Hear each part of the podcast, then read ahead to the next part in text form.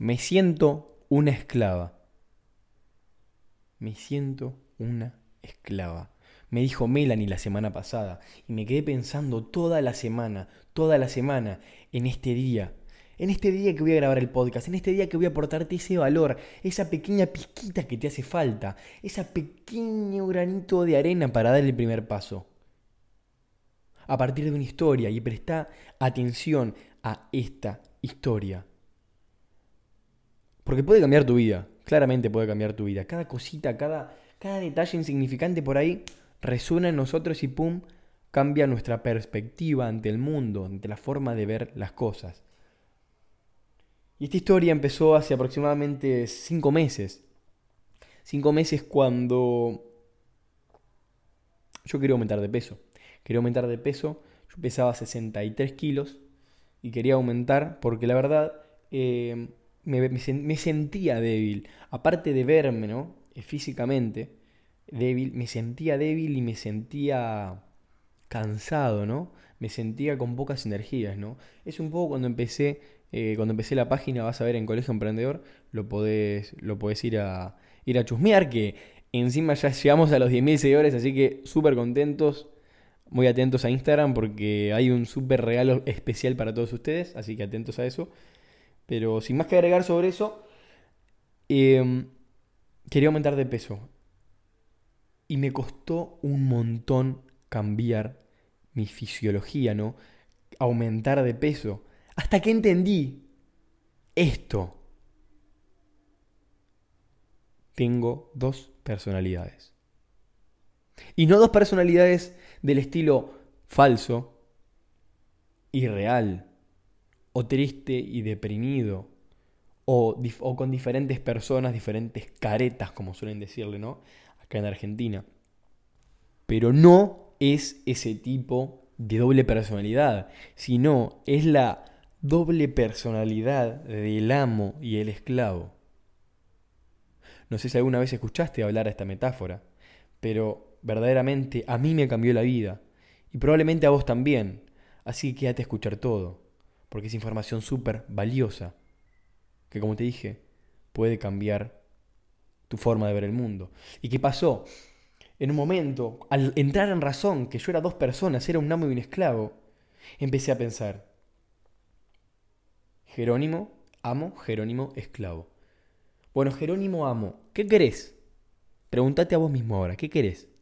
Ok, puede ser subir de peso, puede ser bajar de peso, puede ser lograr determinados ingresos, puede ser lograr determinadas relaciones con otras personas, amigos, familia, pareja. Pensás qué querés. Ahora, mi esclavo no quería lo mismo que yo. O mejor dicho, tal vez sí lo quería, pero yo no sabía dárselo de la forma adecuada. Simplemente un día quería tal vez aumentar de peso y comía mucha, muchísima comida. Tal vez comía un kilo de comida por, por, por colación, sí, por en la cena. Capaz que me comía un kilo de fideos, ¿no? Y después me dolía la panza. y me da un poco de risa porque después me dolía la panza y me sentía mal. Y capaz que no tenía hambre. Al otro día de la mañana no desayunaba porque estaba, seguía lleno, ¿no? era perjudicial.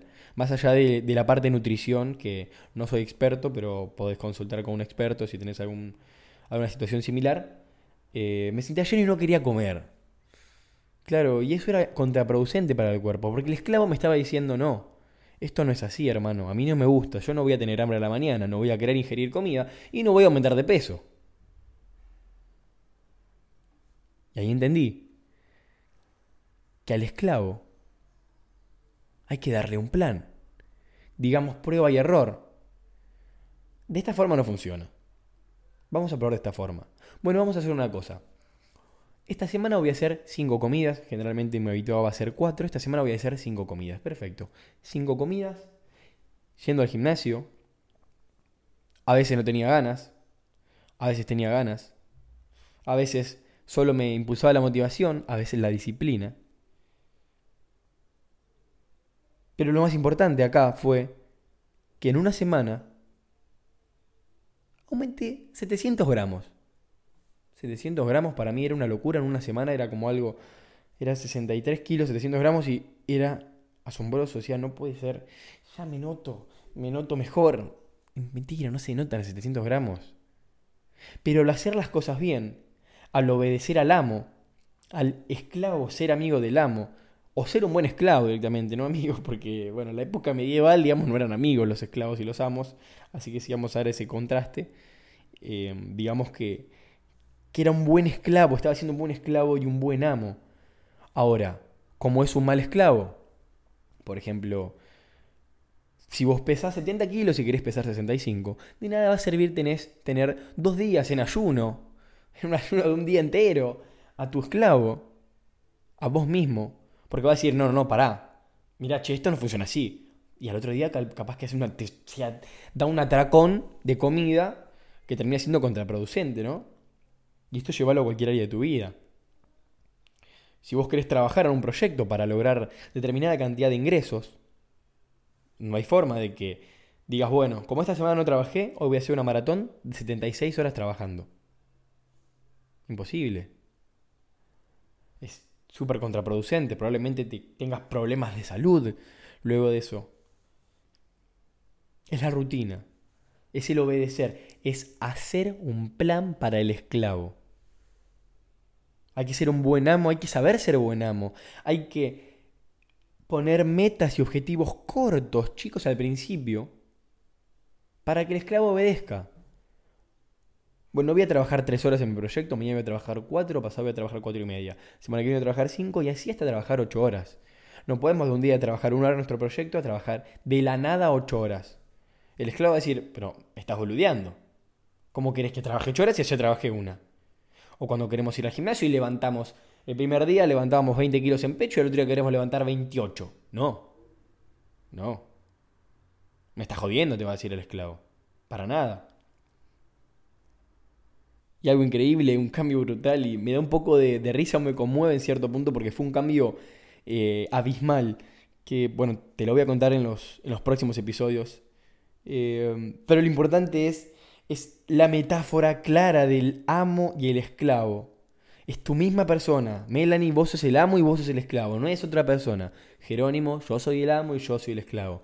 Pedro, que me estás escuchando, es el amo y es el esclavo, la misma persona. ¿Se entiende? que somos la misma persona. Y hay que trabajar en conjunto para que Juan, para que Sergio, para que Pedro, para que Melanie, para que Jerónimo, y vos que me estás escuchando, logremos nuestras metas, que es el principal ideal de este proyecto. Ayudar a las personas a que cumplan sus metas, no me gusta decir sueño ya, porque sueño suena a soñar y cambiamos un poco el eslogan y, y es metas. Y aprendí que es metas y no es sueños. Porque los sueños están para cumplirse, dice una frase. Así que eliminemos el sueños y vamos a decir metas. Así que si a veces, cuando estés en ese dilema de voy o no voy al gimnasio, ¿compro este curso o no lo compro? ¿Me va a cambiar la vida? Sí, es probable. ¿El gimnasio va a ser una modificación grande en mi vida? Sí, es probable amo, esclavo. Escúchalo, escúchate. Hablar con esta persona también me cambia mi, mi perspectiva, sí. Ok, hagámoslo. Ok, ¿está bien amo o está bien esclavo? Perfecto. Hace que tu esclavo te obedezca. Sé bueno con tu esclavo.